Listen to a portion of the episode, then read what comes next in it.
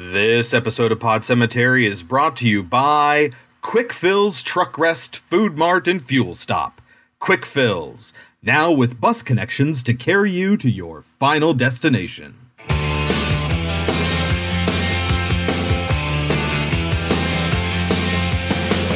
the October with the steamboats, ancient goblins and wallows come at the grand line making a sound. The smell of death is all around. And at night when the cold wind blows, no one cares, nobody knows. Hello, my name is Chris. My name is Kelsey. and this is Pod Cemetery, where we dissect horror movies like the rotting corpses that they are. And this week on Pod Cemetery, it's a double feature.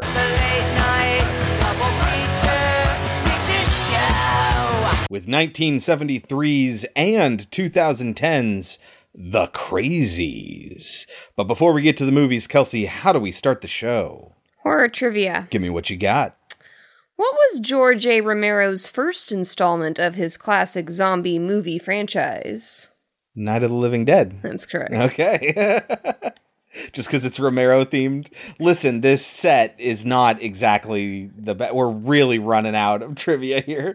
I, and my book that I was using, that I was referencing, it's basically like they never have anything from week to week that's related to the stuff that we're talking about. So I've just pulled things out of my notes and mm-hmm. made them trivia lately. Starting with this one, Kelsey. In 1973's The Crazies, what is the military code name for the virus? Trixie. That is correct. As a matter of fact, the movie was at one point called Codename Trixie, and that's what we saw in the version that we watched on Prime. Oh. Actually, that the title card said Codename Trixie, um, but apparently that's because the producer tried to market it in several different ways. Like the movie totally bombed. They just tried to like remarket it in different areas. It just had no support, and they just the distribution totally sucked. And apparently that's why it bombed, according to Romero. But yeah, they tried releasing it under different titles and seeing if that could draw up interest and. Nope, didn't work. But that's why when you watch it, you might see codename Trixie instead of the Crazies. Well, codename Trixie would have been a way cooler name than the Crazies. Let's go right into the movie then. 1973's The Crazies, written and directed by George A. Romero, based on an original script by Paul McCollough, starring Lane Carroll, Will McMillan, Harold Wayne Jones, Lynn Lowry, Lloyd Hollar, and Richard France. Like I said, this started out as a script by Paul McCollough. He wrote a screenplay called The Mad People, and the first act or so, according to Romero, was everything we saw in the final product of the movie. And the producer, Lee Hessel, who gave Romero the green light to actually make the movie, said, I want you to make this movie. I will give you the money you need to make this movie on one condition. And that condition is you have to just make that first act the entire movie. Because apparently the original script was the military comes in and does all their stuff, and the rest of the movie is just about the survivors kind of dealing with it, uh, like after the fact. Well, the interesting stuff is all in that first 10, 15 minutes or so. so make that the entire movie. And that's apparently what Romero did. Hmm. Will McMillan, David, the main character, arguably, was in Christmas Evil. As who? Young Man, which is really interesting because Christmas Evil was made seven years after this movie was made. And already I'd say young man to this one. Yikes. I know. I felt like I recognized him though, was the thing. And that's why I looked it up. I'm like, where do I know him from? And like nothing except Christmas Evil. Lynn Lowry, who plays Kathy, has a cameo in the remake. We'll talk about that when we get there. And Richard France, Dr. Watts. Oh, he's so bearded great. doctor. Yes, he is.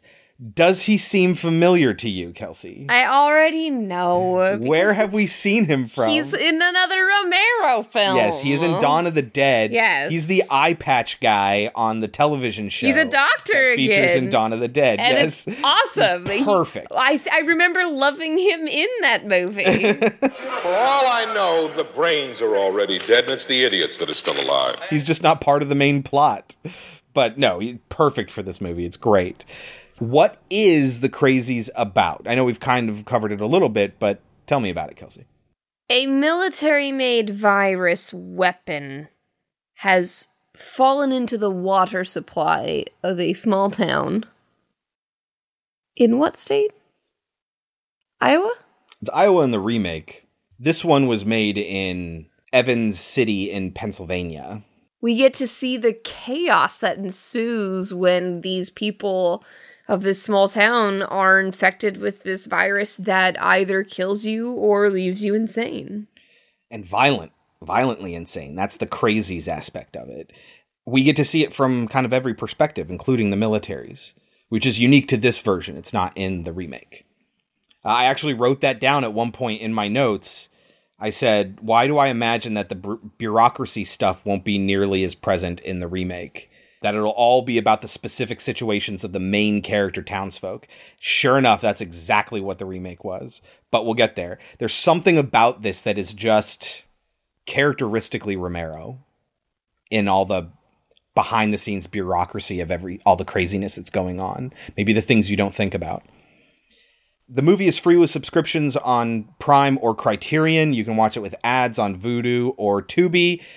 Uh, you can rent it for $2 on Amazon, $3 on Microsoft, or $4 on Google and YouTube. You can buy it for as low as $8 on Amazon and Microsoft, or $10 on Google and YouTube.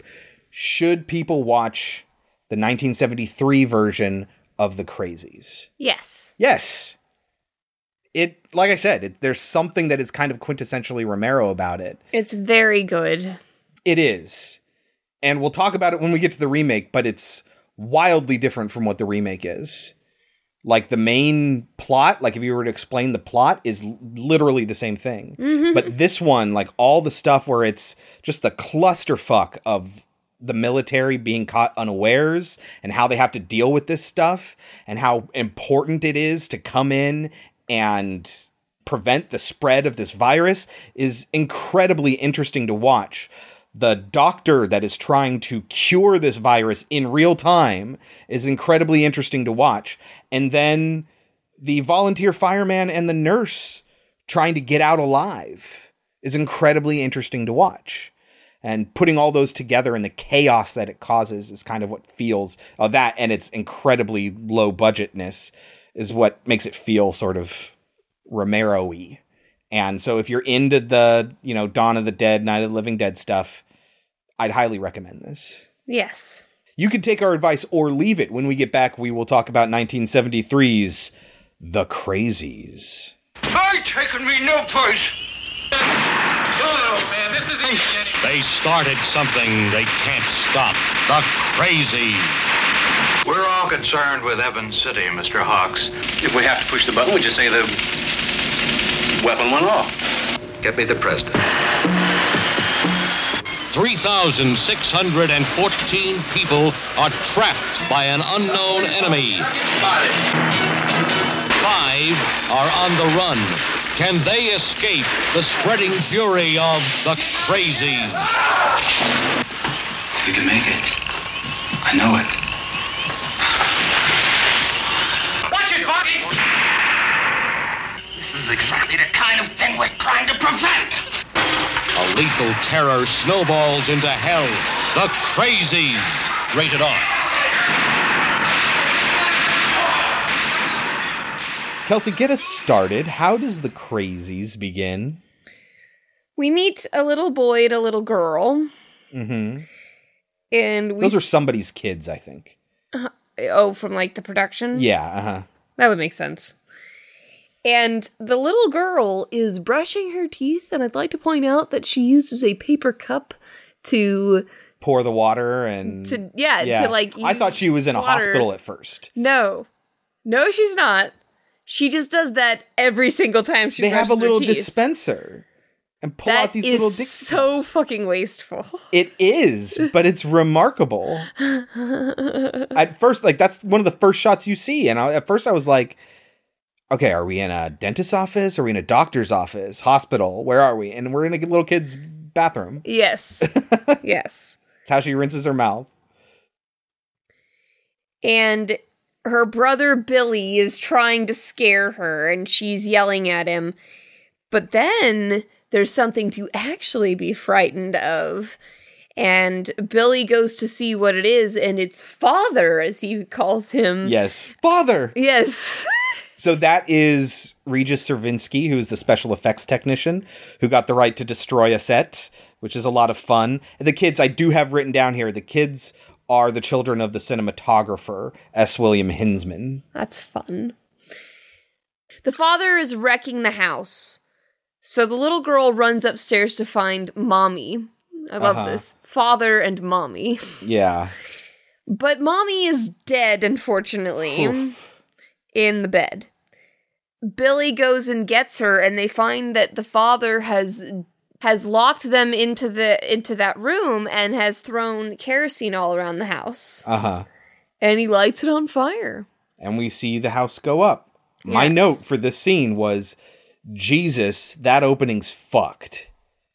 Like, it was rough. It was. It was nuts. like okay the kids aren't great actors whatever they're just somebody's kids that's not what i'm concerned about like finding the mom with her throat slit i think there was blood around her neck area the dad going crazy and the kids like freaking out because it's their father like what's going on with like this person that i trust implicitly is now losing his mind and might be a threat to me. How do I deal with that? Well, I'm going to go get my mommy. Oh no, my mommy's fucking dead. And then he locks them in the house and sets it on fire.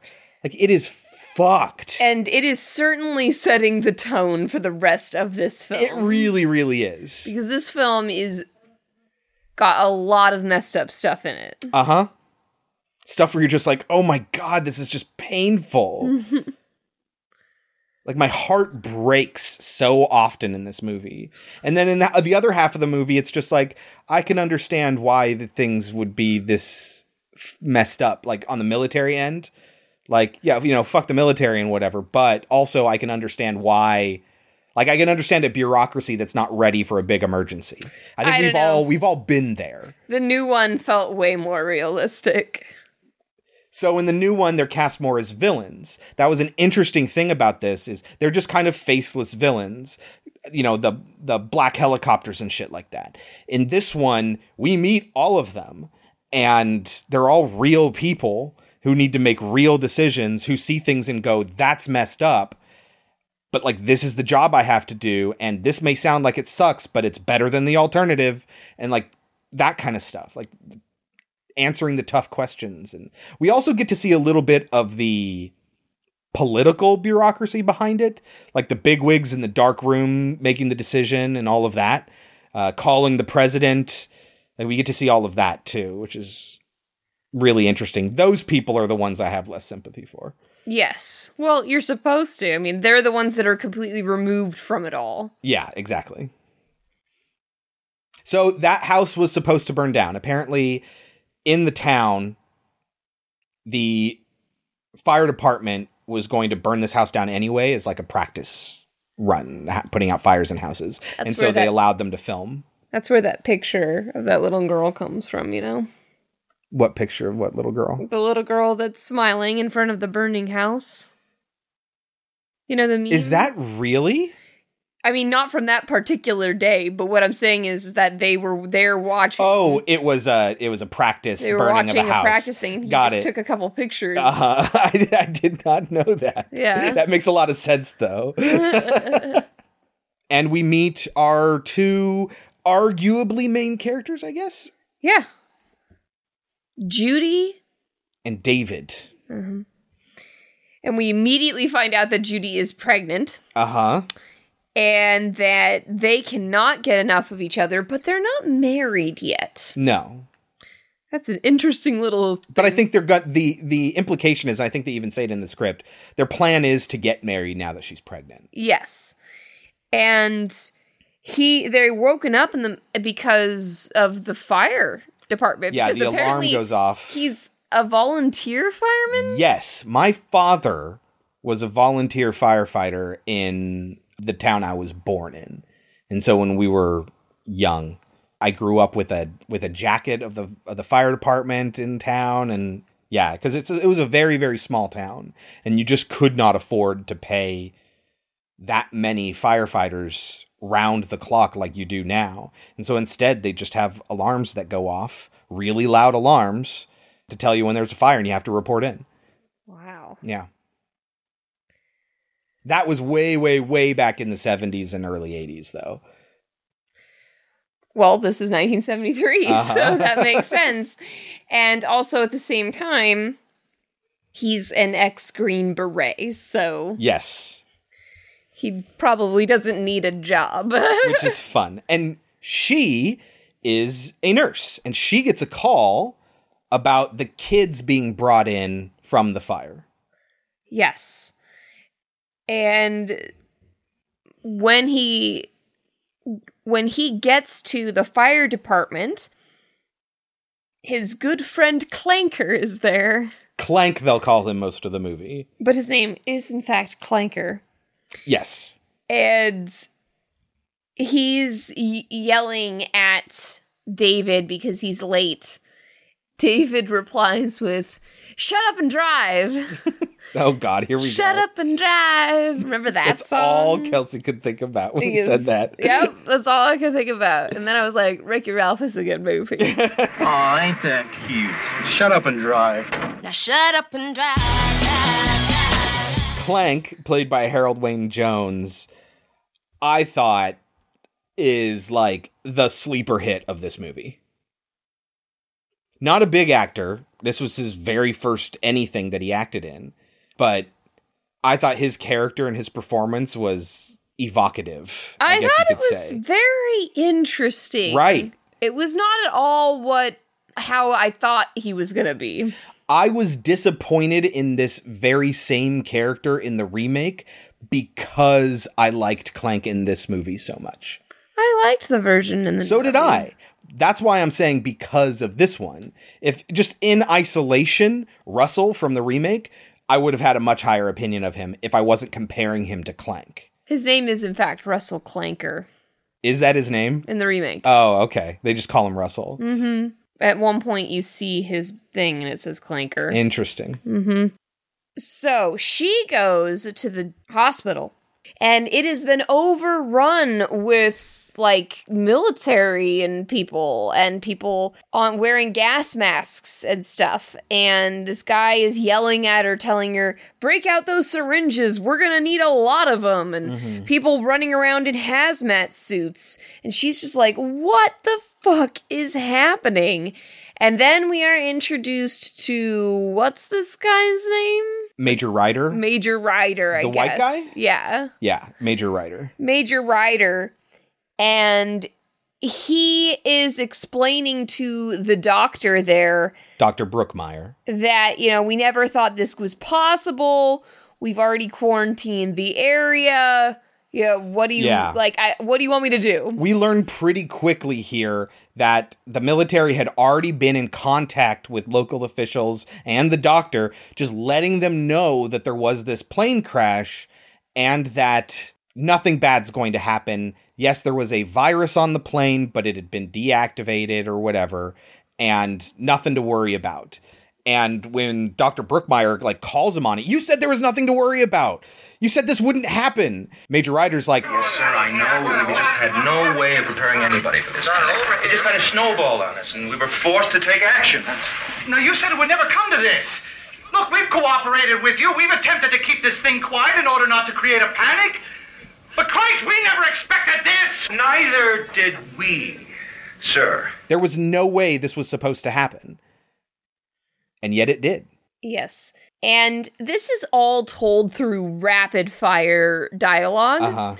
and not with the best sound quality. No. Like I say, it's a real it's a low budget 70s film. It feels like it. I feel like he was not considering that. And if I didn't have the closed captioning, I probably would have gotten lost.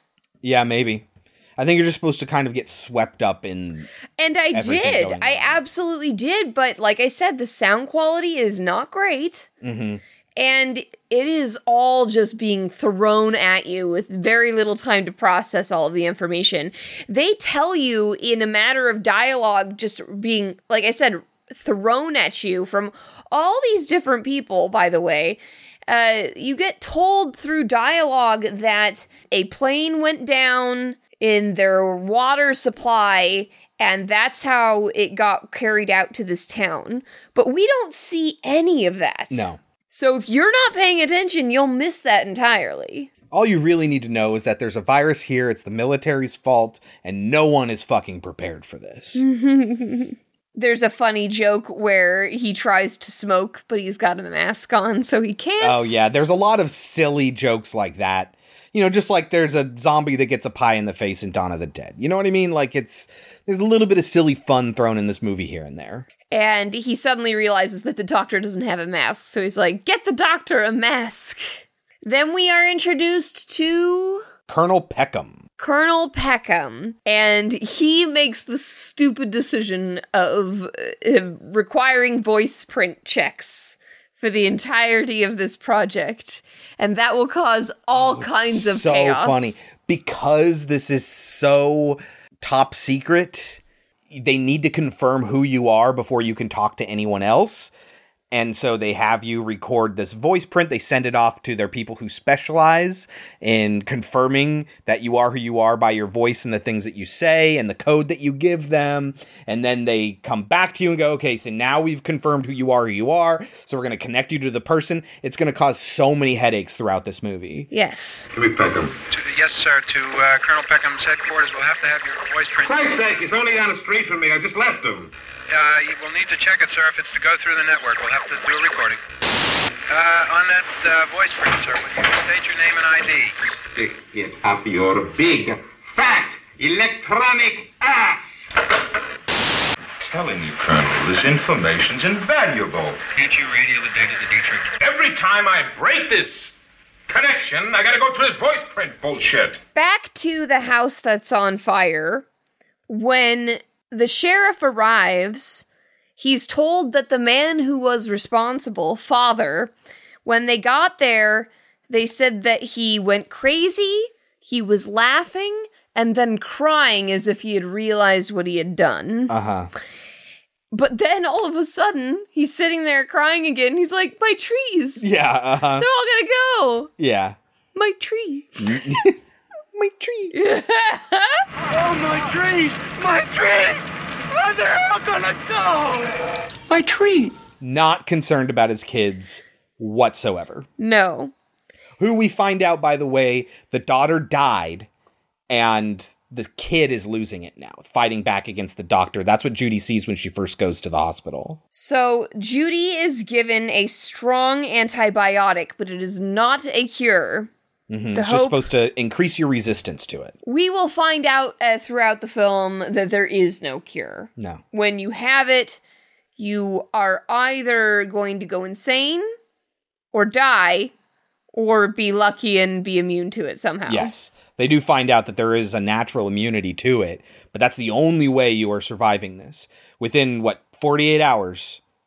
That's You're either dead or crazy. In, that's what's said in the oh, remake. 48 hours is. They don't yeah. give us a time frame in this one. But they do say you're either dead or you're or you're crazy. Yes. The incubation period may vary, Colonel, but ultimately, Trixie is going to spread throughout this entire town. The town is sealed off. Oh, Colonel. Look, shortly before the funds ran out, two of my technicians caught this bug from a rhesus monkey.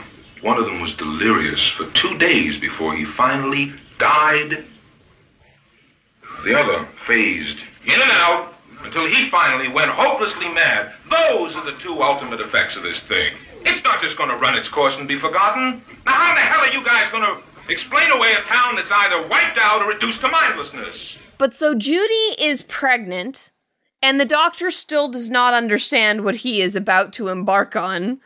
And so he just tells her, hey, take this antibiotic, go and get your husband, go and wait out in the woods for a little, like, couple days, Yeah. and then come back. I don't want you around here. You're, you're pregnant. pregnant. This is not okay.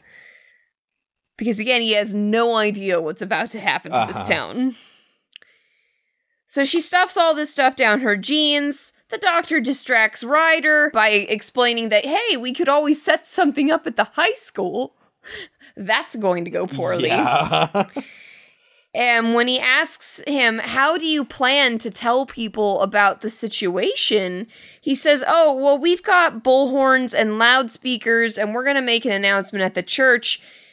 But that is not at all what ends up happening.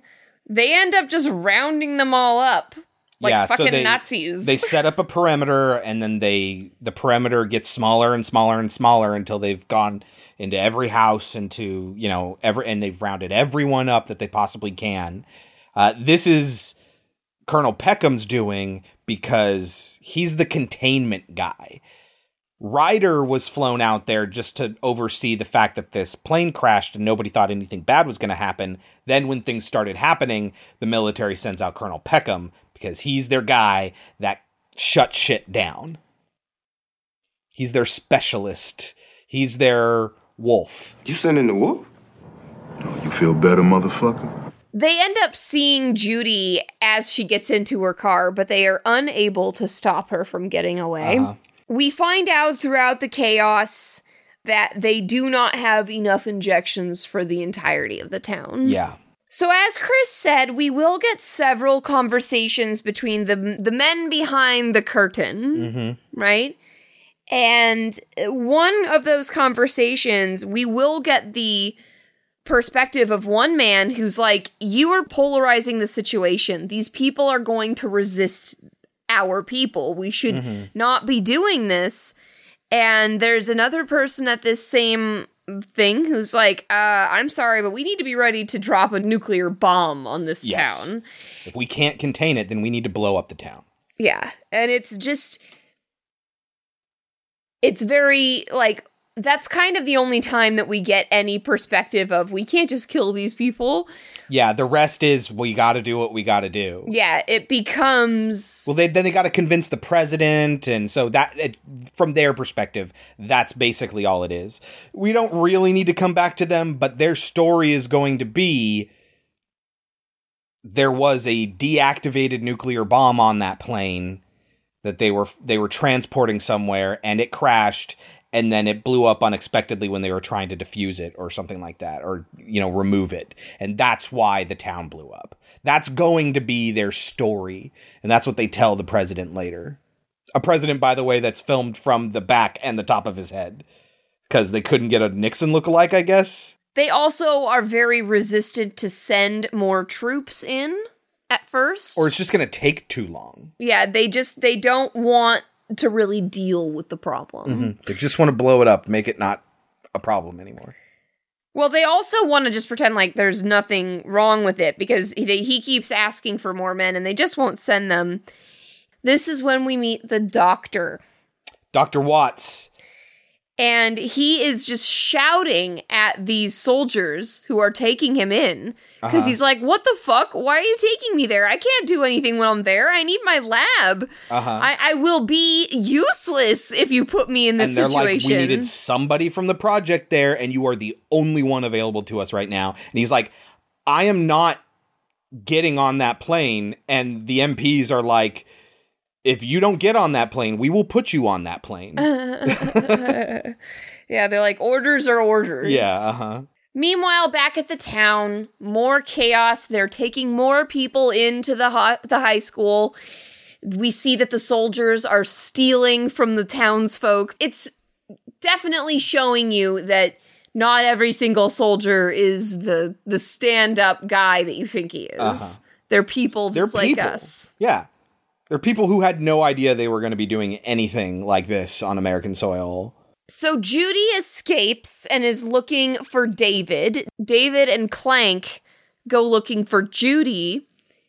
They end up finding each other, but in the hullabaloo, the military find them at the same time.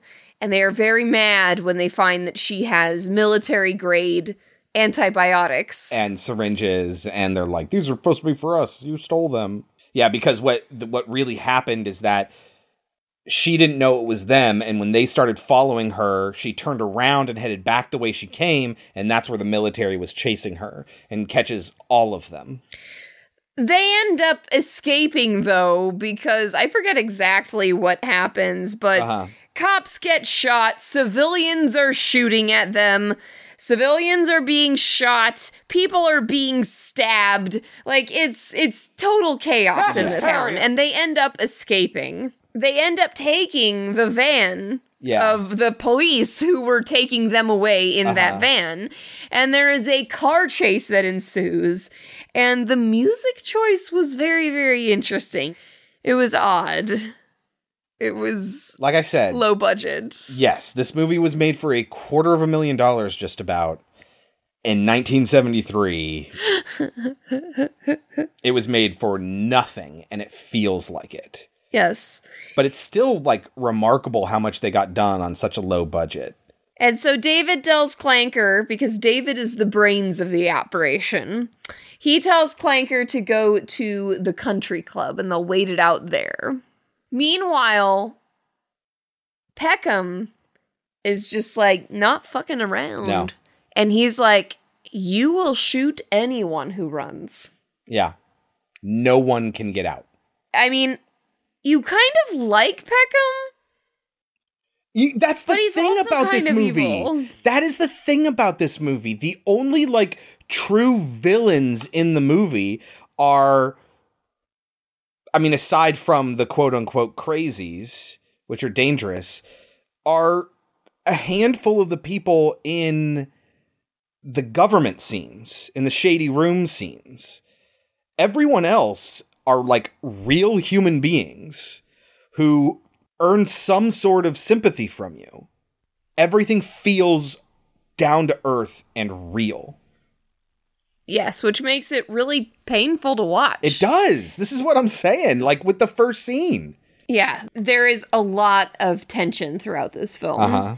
And as we said earlier, it really does carry you away because there's just so much going so fast that when it slows down here, it feels a little strange.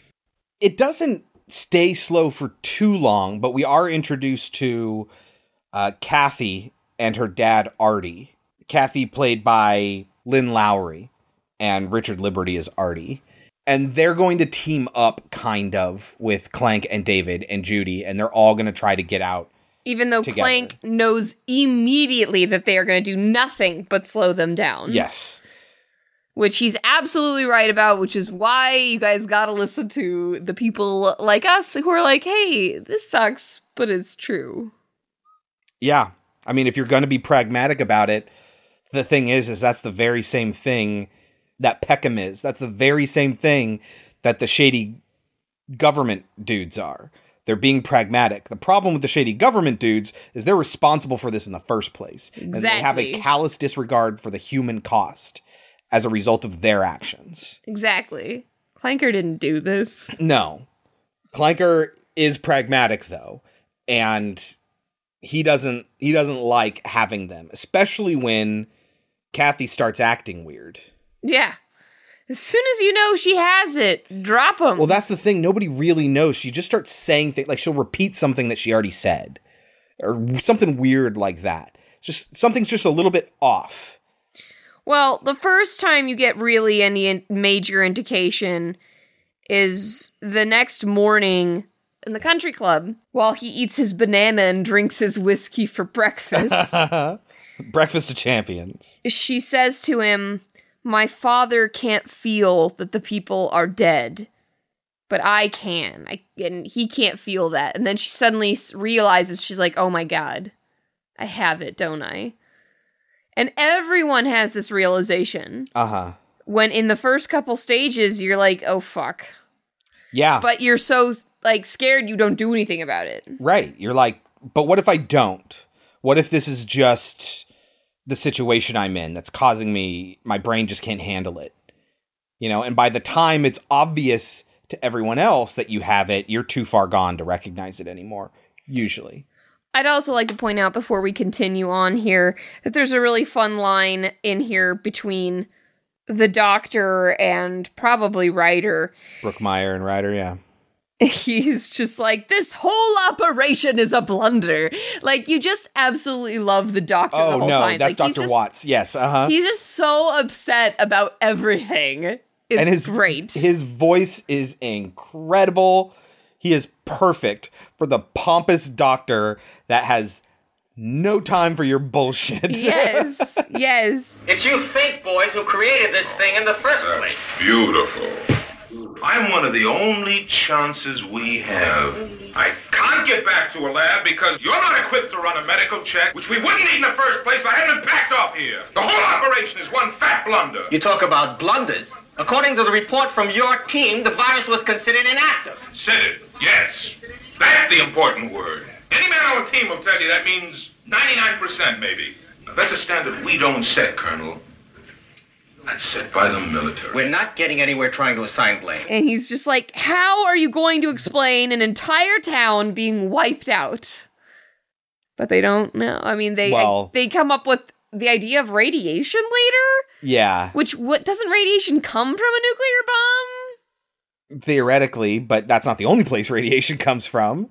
But my point is is that I think the people on the ground don't really know what's going on here. It's true. So they're at this country club and they're kind of living the life for a night. Uh, but the next day, a sweep is coming through and they need to get out. So they have to leave. Well, I'd also like to point out that while she's starting to go a little crazy, she hits on Clanker. Yeah, a little bit. Yeah. And Clanker turns her down. Clanker's like, You're a fucking kid. What are you doing? Uh huh. And she's not like a little kid. Like, she's like 18. But she's like, yeah, she's like 17 or something like that. But, like, I was very surprised that this character who kind of seems kind of scummy. I'm saying Clanker is like a stand up dude. He is. He's just a grunt, and he would tell you that by his own admission. Yeah. But he's a good guy. Yes. He's like, what the fuck? And so he goes to her dad and he's like, you better take care of your daughter. She's Yeah. real messed up. Uh huh. He found a radio, but all he could find on the radio was music. hmm No news reports. hmm And the whole town is just turning into a complete war zone. They've started burning the bodies that they're just, and they're just straight up murdering people now. Yeah. But they were told to burn all the bodies. One warning shot Uh-huh. is all they're supposed to give. Mm-hmm. And the doctor, of course, still angry, like, we've got to take blood tests and send them out to find immune blood. What are you people doing here? Again, no time for your bullshit. yes. Seriously, guys, this doctor's performance is so good. He's such an enjoyable character. Uh-huh. Every time he was on screen, I was so happy. Peckham explains well, he gives this long speech, and what it comes down to is he's just like, you know, nothing amazes me anymore. And they only send expendable people out to this these kinds of operations. So Mhm. the the indication is that he feels that he's become expendable to the army. Which is very Well, sad. I think he recognizes that it's his job. Ryder is the one that feels betrayed. Peckham is like, this is my job, this is what I do. And Ryder, you're going to have to come to terms with that. Ryder's going to have a little bit of a breakdown. He gets super pissed that the military is responsible for all of this and the way that they're handling it. yes. I mean, they all are. Everybody's upset Yeah, and that's the thing. Peckham is not happy about this. He's, he's upset too, but he's like, "That's not what we do right now. Right now, we fix this. Fix in quotation marks." So again, just throughout this, we just get the the army is not painted well.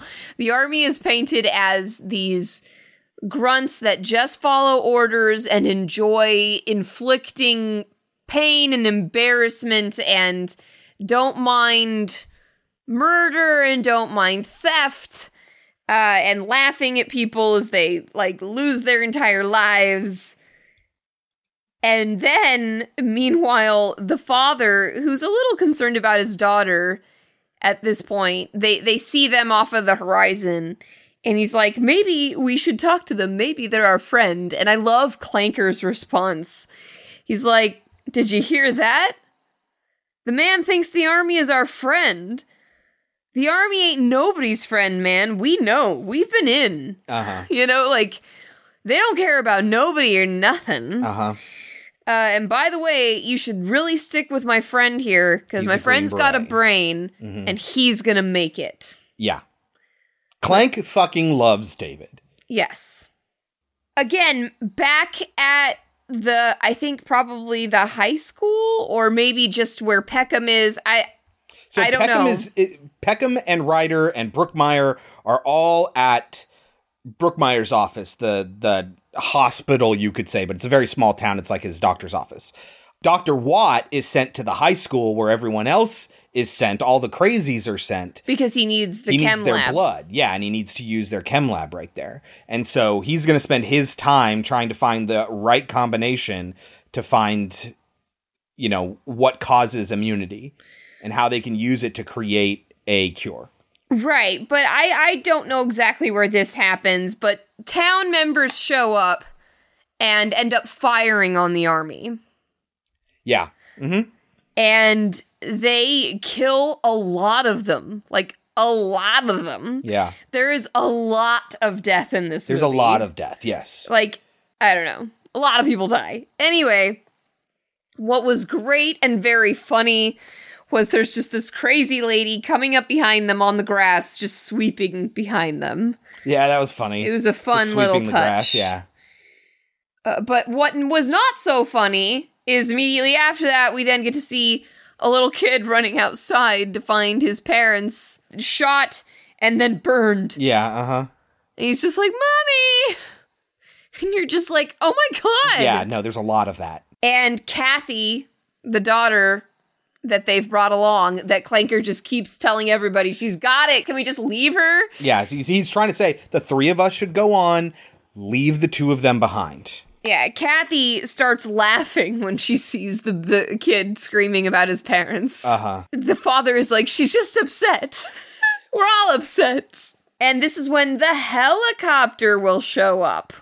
And this is a fun, epic scene. Where they run from the helicopter. And they end up shooting it down. yeah. It's very, very cool. They shoot oh, it it all of a sudden you hear the engine give out and then it kind of sputters over the horizon and then explosion. But if you're wondering how they have that much ammo, so was I. oh yeah, there is an endless supply of ammo for everyone in this movie. Until Until it matters. until yes. it matters. Back at the high school, we get some scenes of what we know to be locals from the town that they shot it in. Uh-huh.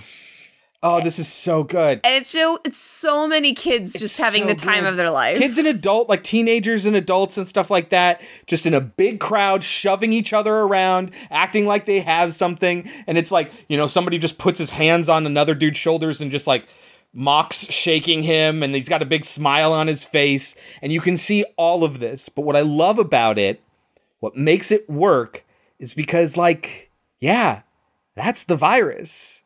yes, you can explain it away with the fact that yes, they are crazy. But it is very obviously just a bunch of locals having a blast when the director's like, act like you're fighting each other. exactly It's so cool. I love it. Yes, it's very cute.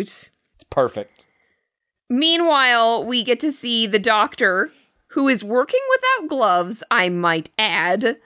Well, everything's getting in his way, and he's like, fuck it. I will find a cure before it's ever a concern. Like, that's his commitment at this point. Him and, like, the chemistry teacher or something. Who is that woman? We never find out. It seems like they kind of know each other, Yeah. but also don't know each other. Yeah. It's almost like she's the chemistry teacher and then they're building up a familiarity because they ask if you're if are you married? Would you like to get married? You know? And he's like, "Oh, I guess if you're thinking about the future, then that means you think that there's a good chance we could survive?" No. but back with Clanker and Kathy and David and Judy. Kathy, again going crazy, starts to walk out towards the soldiers because she really wants to talk to them. Uh-huh.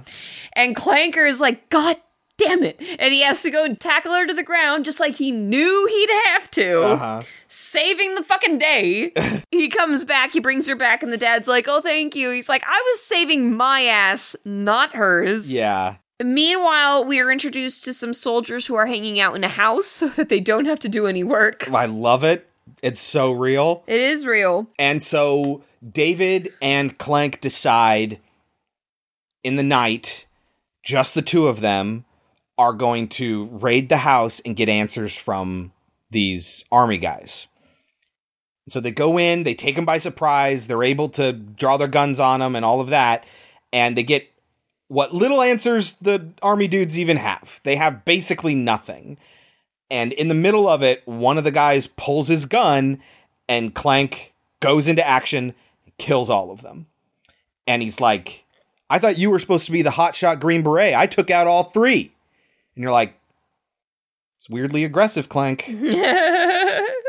he also will realize that he is going crazy. He'll ask, and then David's like, "No, dude, you're fine. It's just the situation." He's like, "Okay," but he he has his suspicions.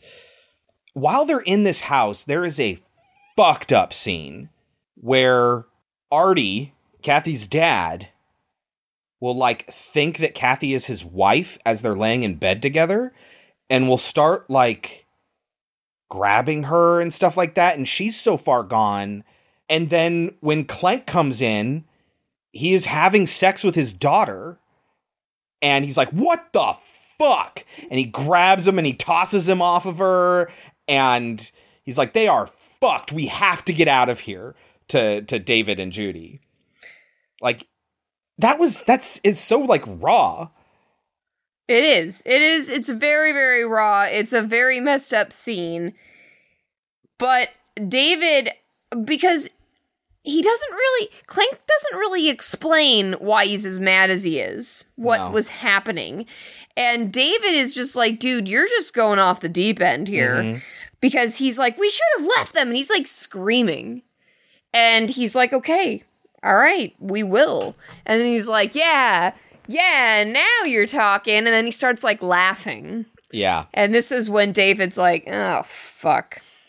My friend has it. Let's get out of here. I used to think you had a brain, man. We should have left him too. We're gonna leave him? Yeah, we'll leave him. now you're talking, man. now you're talking. Let's get out of here.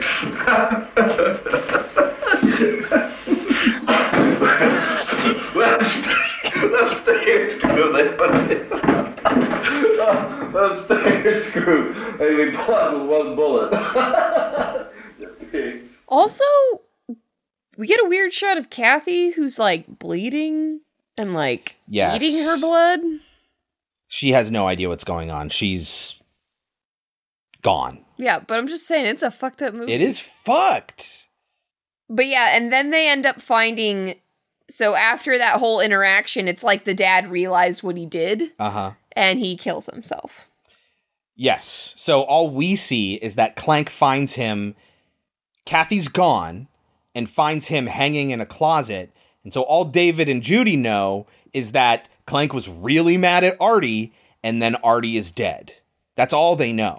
I didn't think anyone was actually uh, saying that he did it. I thought his response of "I didn't do it" was him being crazy, thinking they thought he did it. Maybe, maybe that's it too. But the but the fact of the matter is uh, that's all they know. And I think if if Clank is already, you know, losing his mind, you know, maybe that's the case. So basically David and Judy are like, okay, Artie's dead.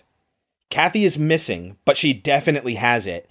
And now it seems like Clank's infected too. I love when Clanker says his line of "I didn't do it." I didn't do it.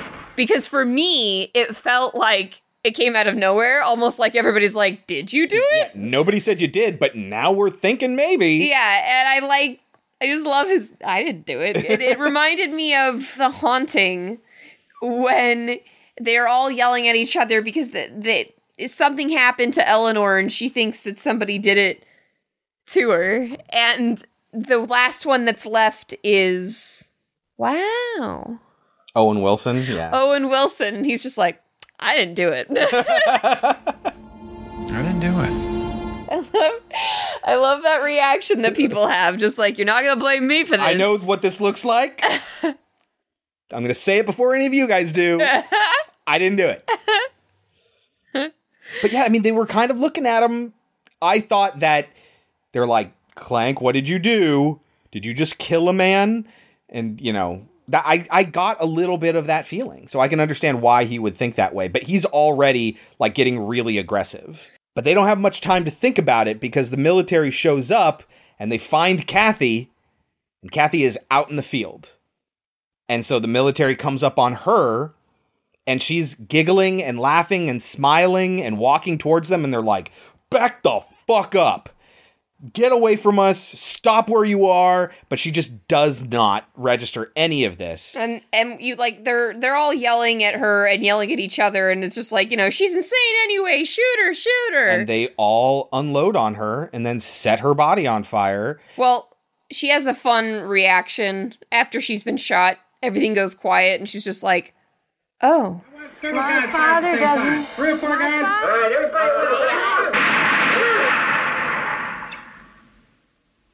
oh." And then she falls. Uh-huh.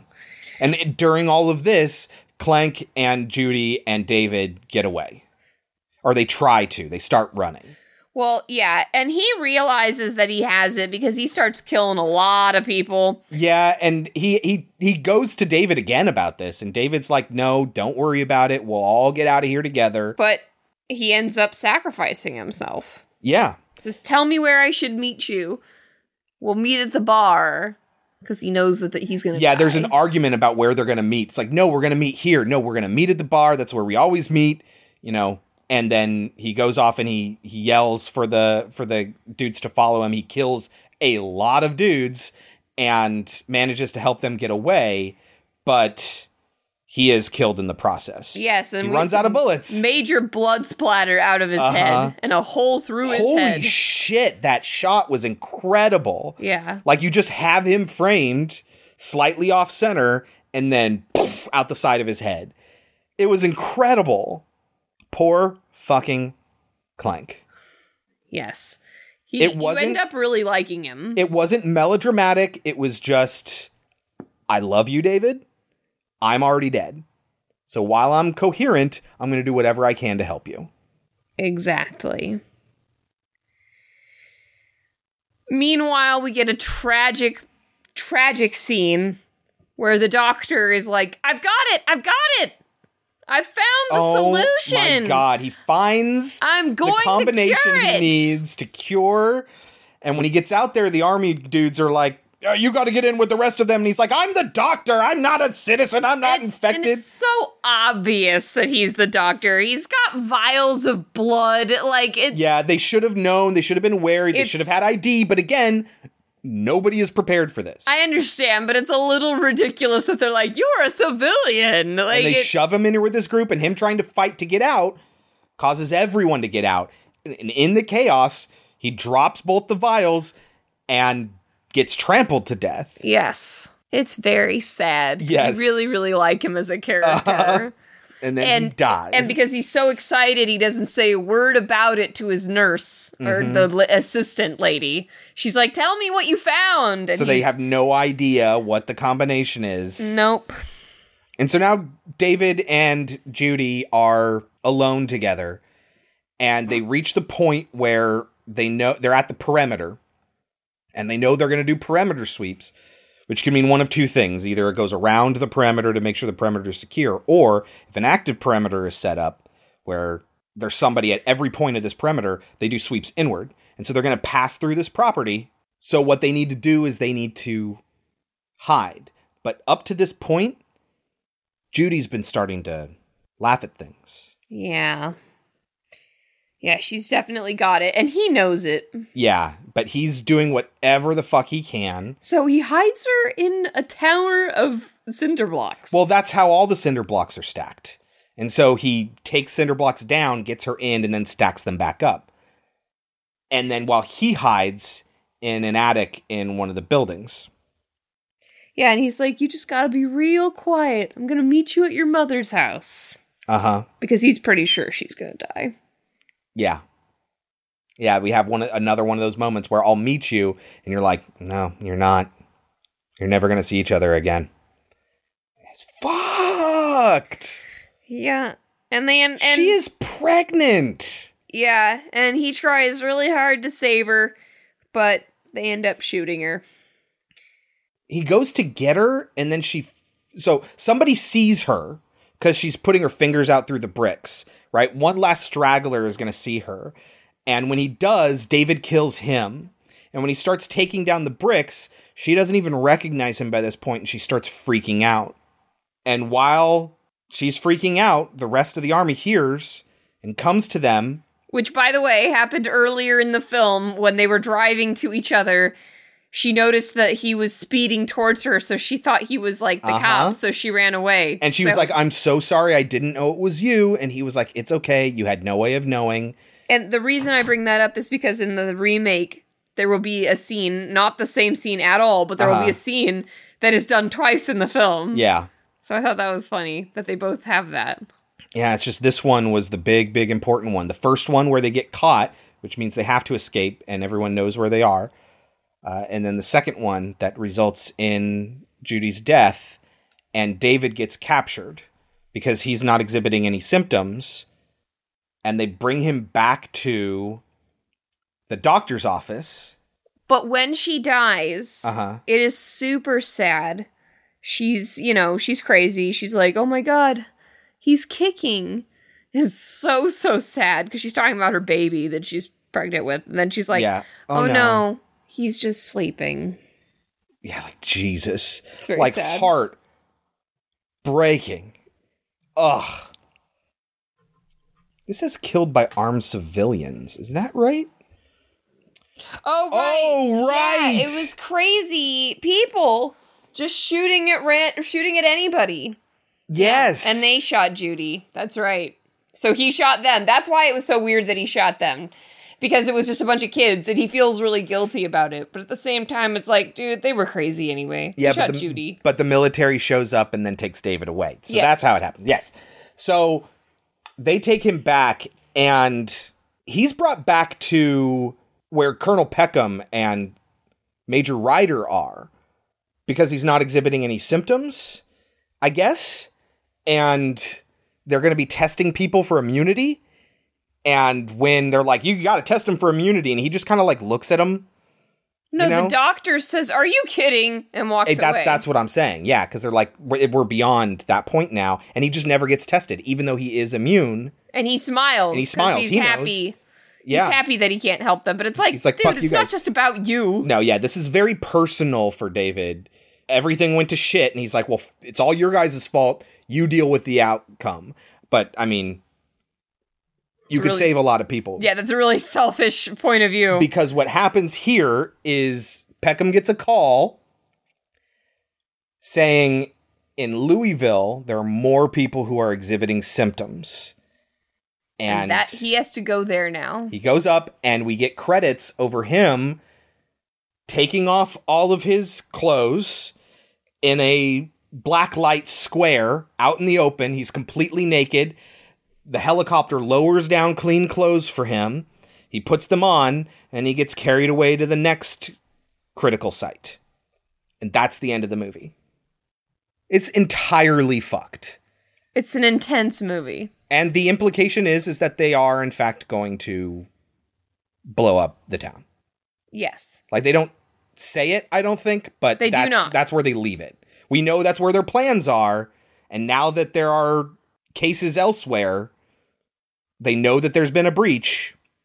They're probably going to end up blowing up the town. Oh yeah, shit goes south because of the riot at the high school. So like that's the only solution at this point. Mm-hmm. So ah, that's the end of the movie. Fuck, man. It's very on the edge of your seat, keeping you going, moving, moving, moving. And then they get to the country club and it slows down, which is fine. Well, because there's like character moments at that point. Yeah, and it picks back up. So I think it does a good job, whereas the remake is not able to pick itself back up, in But- my opinion. See, I see. I disagree with you in both cases. I think I did not feel that lull. It had my attention the entire time. I started to feel it with the remake, and then I did feel like every time because it, it's a couple of times in the remake where it's like, Jesus Christ, just end already. but I thought every single new thing that happened in the remake felt worth it to me. And you didn't feel that quite as much. But we'll talk about that movie in a bit. Let's talk about this one. What do you think the movie has on Rotten Tomatoes? I hope it's really good. I- I'm gonna say. uh, What do I imagine it really got? Yeah, you have to remember it didn't even make its money back in the theaters. And this is based on that time period. Not necessarily. Gosh, why do I feel? I feel like it probably got a bad score, but I'm gonna give it a high score, so that feels weird to me. I'm gonna guess that it has a 68. What the fuck? 67. That's your third movie in a row that you were off by one point. That's nuts. The Crazies isn't top shelf Romero, but its blend of genre thrills and social subtext should still be enough to satisfy discerning horror fans. A Metacritic of 63, so really close to the Rotten Tomatoes. Uh, no cinema score.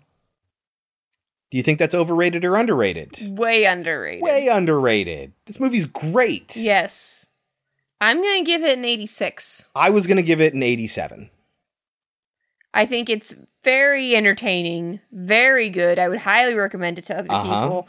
But I would also highly recommend that you watch it with the ki- closed captioning. The Yeah. sound quality is no good, Yeah. which is really unfortunate when it's so, so dialogue heavy. apparently like two years ago there was a 4k restoration so maybe they improved the audio along with the video i don't know it was also released on blu-ray like 10 years ago so they might have done stuff that we didn't get to see in the version that we watched on prime i don't know Hmm. but yeah i mean it feels like a low budget independent horror movie from the 70s Yes. very very much and so. it's very good for that being Mhm. that and it goes places that you are not expecting it to go it goes it to shows you dark perspectives dark that you're places. not expecting to see Mhm. and yeah it has silly moments and you're expecting this to be a wacky movie sometimes but no it's like the most serious you can get sometimes it's it's great i would agree it's not the best romero movie but it's very good. Yeah.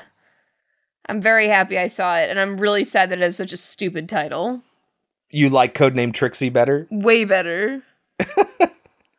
I just th- i think that the name trixie is supposed to be ironic. It'd be weird to pin the whole movie on that element. The crazies just makes it sound like it's going to be about hillbillies. I agree. So we'll talk about the remake, but that was my impression of the remake. I had never seen this movie before. This is the first time I'd ever seen it. And I think when the remake came out, I didn't know that there was an original movie. Or if I did, I had never seen it and had my thoughts about that. And the the image that you get is like a pitchfork dragging across the ground, and you're like, oh, it's crazy hillbillies. mm-hmm Like that's what you think it's going to be, and it absolutely is not mm-hmm yeah.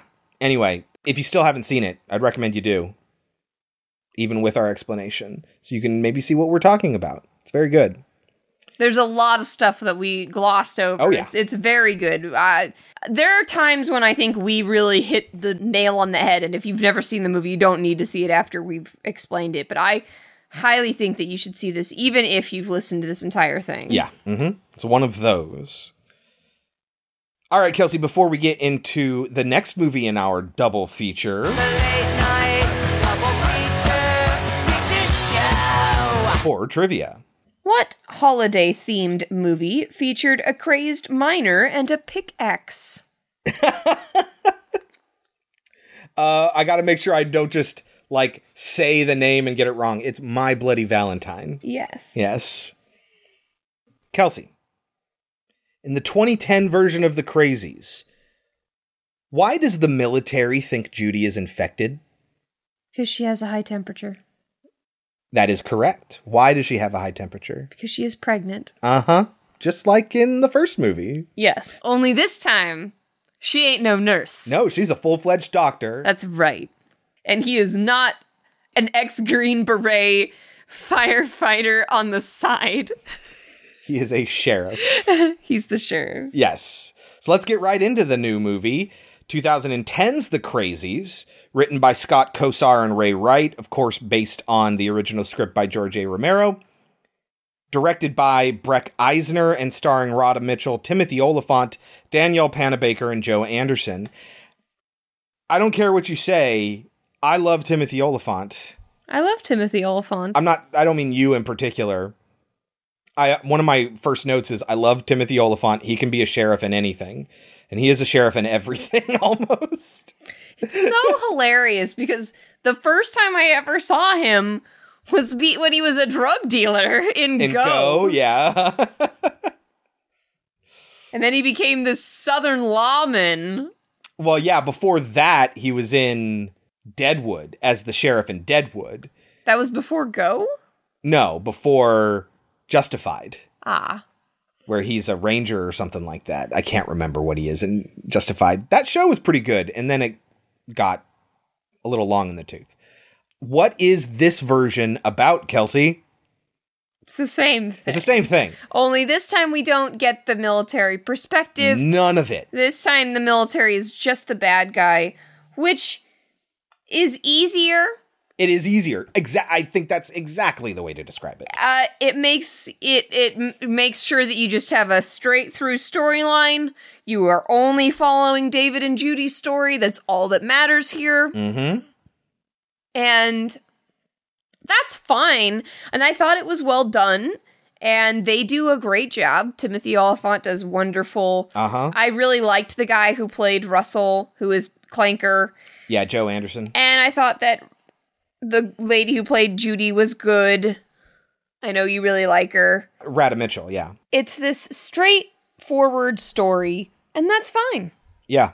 It is a completely different movie in tone, in but like the plot is the same, but it feels completely different. It is free with subscription on Sling. It has ads on Roku, Hoopla, Tubi, and Pluto TV. Jesus, these names.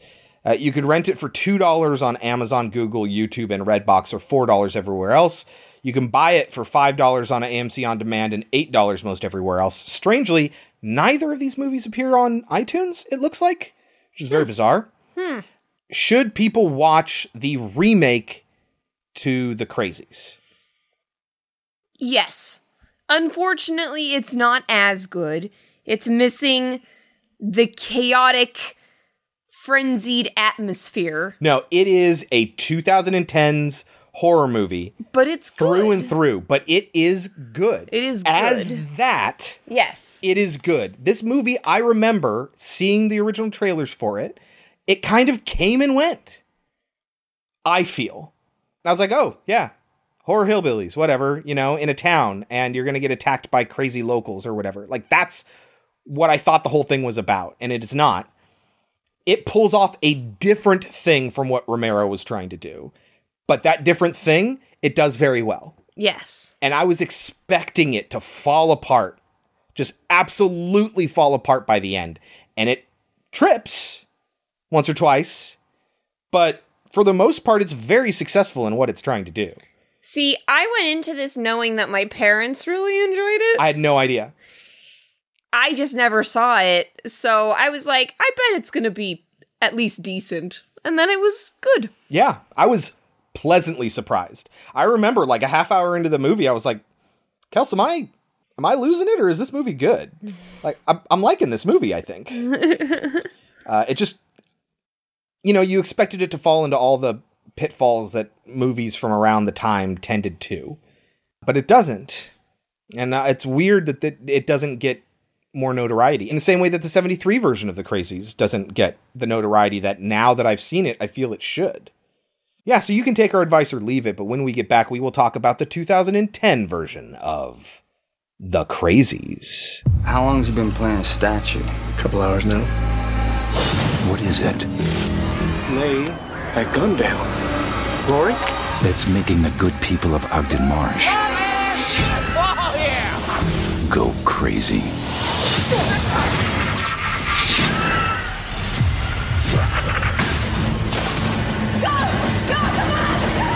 The Crazies, rated R.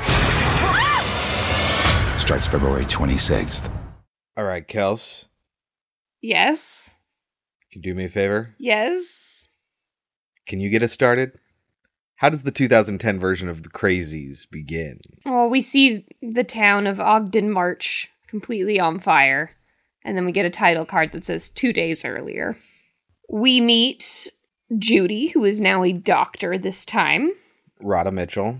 And she does have a nurse, is going to end up basically being their version of the teenage girl from the original film. Kathy? Kathy, yes.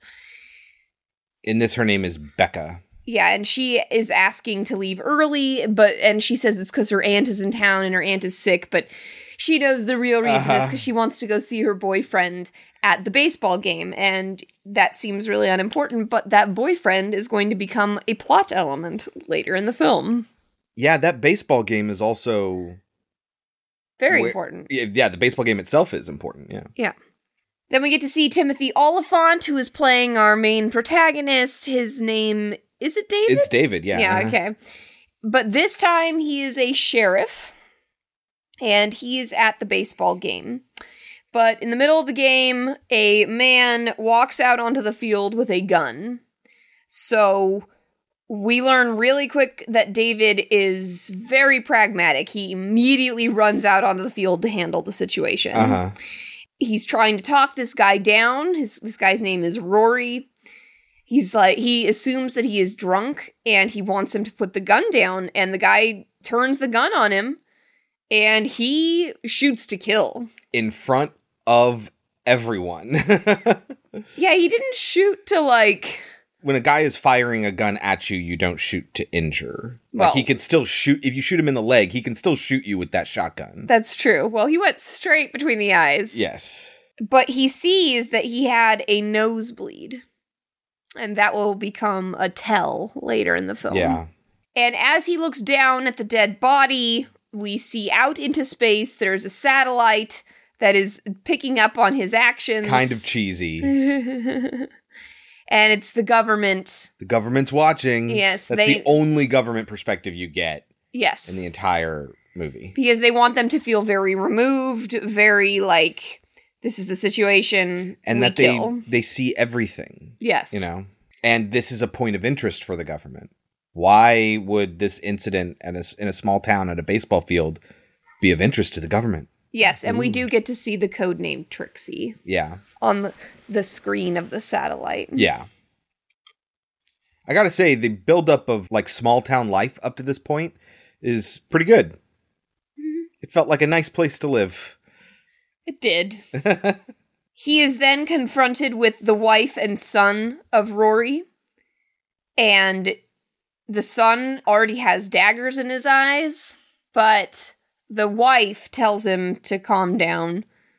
But she gets mad because the sheriff David basically says he was drunk and she's like how dare you like my my husband stopped drinking 2 years ago and you know that. You know how proud he was of that. And then she slaps him, and you might be thinking, wow, that's fucked up. But the sheriff is, you know, the best cop we've ever seen and understands that, hey, she's in pain, and I'm Yeah. gonna let that slide. It's not his job to be right. It's just his job to do the right thing. but he doesn't justify himself at all, which He sucks. doesn't. He's not like he was at a public baseball game and he drew a shotgun on me. Like that's his problem. But that's not his point. That's not the point. She's going to be upset no matter what and reasonably so. It doesn't matter how she takes it out on him. He can take a slap. So, you know, you're like, okay, I can respect that, I guess. Wouldn't it be great if all cops were like that? Well, it's like Jaws. You know, we have we have that exact same thing here. Later on, David's going to ask the mayor, I guess, to shut down the water supply, and the mayor says, "What are you kidding? That'll ruin things here. You know, everyone drinks the water." And David's like, "Yeah, I know. That's the problem." Well, the crops need the water. exactly. But this is my point. Like, he's the mayor who's Worried about them financially. Yes, and not about the lives of the people involved. And there's also a moment where somebody slaps our main character sheriff, even though it's not his fault. Yes. There are some similarities Yeah. to Jaws for sure. But that night he's very upset about the whole situation, and his wife, Judy, will make him feel better by reminding him of their child because the audience needs to know that she's, pregnant. Yeah. The next day, he finds out that the man did not have alcohol in his system, but they haven't gotten their toxicology report back yet, so it's possible he was on drugs. Yeah. But meanwhile, people all over the town are starting to act weird. The principal's acting weird. This woman's husband is acting weird, so much so that she brings him in to see Judy, the doctor, who's like, mm, maybe we should have him do a CAT scan because he's like repeating himself just like they did in the original film. Uh huh. And that night, she will look out at the barn and see that her husband is just sitting there with their big tractor No, going. there's a light coming from there and a noise, and she goes out and it's got one of those thresher machines. and she stands right in front of it, which was I know infuriating. we were expecting like a happening sort of moment or whatever, you know, But no. nope. She goes into the driver's seat area, the cab of the uh, machine, and it's empty. And she turns it off, and then she hears a scream back from the house. Now, this is going to happen twice in the movie, and I don't think the movie was going for something when it did it twice. I think it just dipped back in the same well twice. It's possible. But what happened? What was the scream about? She runs inside and she finds her son, and he tells her that her her husband, her his dad, has a knife. Yeah. So she's trying to hide him, but that's not what the father's real intentions were. It's just like at the beginning of the original film, he locks them in and lights the house on fire. Yep. And this time, when the cops show up, he is mowing the lawn. But it was really irritating. It was like, at least try to jump out the window. yeah. Like, you could have died either way. Right. Like, oh, you're going to break your leg. Yeah. Okay. Better to be alive with a broken leg than burned to death. Yeah. So, amongst all this hullabaloo, the sheriff, I think the next day, finds a dead body in the water. Or somebody. Oh, the hunters, the hunters, do. yeah. uh-huh. Who we will run into later for a really pointless scene. But I don't know if I'd call it pointless. But go ahead. So these guys are out hunting, which is illegal, and he tells them so. But they find a dead body in the water. And David is like, What the hell? This guy parachuted down here and died? Where's what the happened? plane? Yes, where's the plane? And they go out on a boat. So it's David and Russell, who is Clank, who's just like a young dude who's his deputy. Uh, and so their relationship is less like brothers who are in the military together.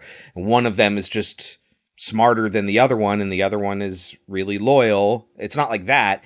It's that it's the sheriff and deputy relationship. But they're also like best friends. they're friends and and Russell trusts David and does whatever the sheriff says. Deputy follows the sheriff's orders, you know. So they they have kind of a similar sort of like I'll do whatever you say relationship.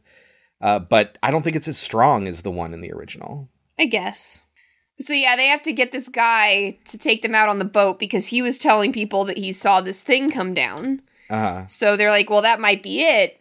And I forget why, but he, he keeps saying something. And David's like, you ask me that again, I'm going to throw you out of this fucking boat. Uh-huh. And then the guy says, oh, yeah, you're not going to shoot me? Which very visibly upsets David, but Uh-huh. he calmly just says, turn the boat off because he realizes that they are right over the plane. Uh-huh. You said it sounded like a plane, Trev? Sheriff, about the reward. Shit, big plane, little plane, what? Come on now. Oh, well, if you can explain the difference how those two sound, I might be able to figure it out. You're full of shit. He's full of shit. People only ask for reward when there's something to find.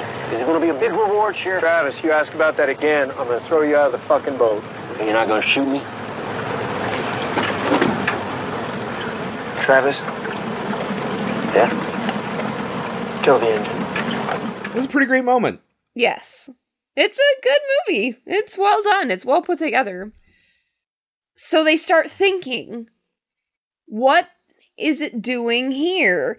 What could happen to whatever is inside of it, you know? And they're thinking about this is where our drinking water comes from. And so they go to the city planner Mhm. and they figure out like okay where does our city's water supply come from and where does it pass first and david notices that it passes by uh, the first properties it passes by are the ones that seem to be going nuts so he figures out the water supply thing like that Yeah, but of course, like we said, the mayor will not turn off the water because then the crops will die. Uh, even though there's been three dead bodies in 48 hours. So he just goes and forcibly turns it off his damn self. Yeah, and the deputy's like, uh, this might cost you your job. And he's just like, I don't care. Yeah. And then they get back to their jail, and the guy looks, the guy that they took in earlier looks like he's dead. And the deputy's about to open up the jail cell, and David is like, wait, Yeah. if he's dead, he doesn't mind waiting. Let's Yeah. just wait a minute. Uh-huh. And it ends up being a good thing because it is totally a ruse. The guy is totally alive. And he's pissed. He's like, hey, wait a minute. I asked for a transfer of this. Yeah. Person two days ago. come? Yeah. And that's when they suddenly realize that the phone isn't working, the internet isn't working, their cell phones aren't working. Uh-huh. And he has a great line of, we're in trouble. Yeah, and they go outside, and all of a sudden, the city is just fucking empty. And I didn't like this. So, this is after I wrote my note that says, I love competent heroes. I wrote, How are we supposed to believe the entire town was emptied out in the time it took them to talk to the mayor guy and turn off the water? So, they're in town talking to the city planner, and life is normal. Then they talk to the mayor to get the water turned off and then go turn the water off and then the city is just empty. The entire military came through and evacuated the entire place silently and they didn't see or hear a thing and they had no idea that it happened. Like that's incredibly unbelievable. And then also we have in this version that nobody in the military or the government notified local law enforcement. Like that seems unbelievable too We see like a big black car looking at him and then drive off really fast. And I'm like, Yes. is there espionage going on? yeah can, we're not going to know about any of it. I can see why in this moment not being able to see the military's perspective isn't as interesting, but it is more tense. Where you're the the only perspective you have is David. And so everything else that's happening is like what the fuck is going on, even more so than the original. And as he's looking out and he sees this car drive away and there's no one around, he hears a girl singing on her bike. And who is she? Lynn Lowry, Kathy, this is her cameo in the new version. Yes. And it was well received. Then he goes into the hospital for some reason. I don't remember why. He goes to the coroner. I oh, the thought. coroner's Yeah. office. I don't know.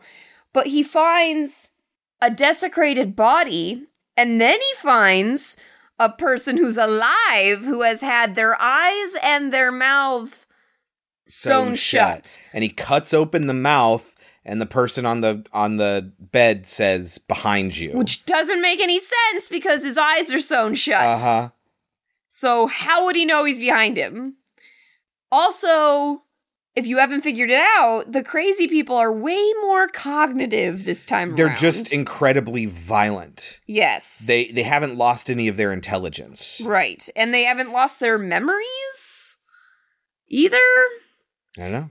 Well, because later they, he's attacked by the woman for killing her husband, Rory. Oh yeah. Uh huh. It's just kind of like, It just it just increases their motivation to kill, is what it is. and I feel like it should be more indiscriminate, and I feel like it should be more insanity. Yeah, well, that's different about this movie. The, the- it it's not trying to replicate exactly the disease from before. We're gonna meet those hunters from earlier when he was like guns away till summer or whatever it was, or guns away till spring, or because they were hunting out of season. Uh, they're gonna end up continuing hunting, but they're gonna hunt people.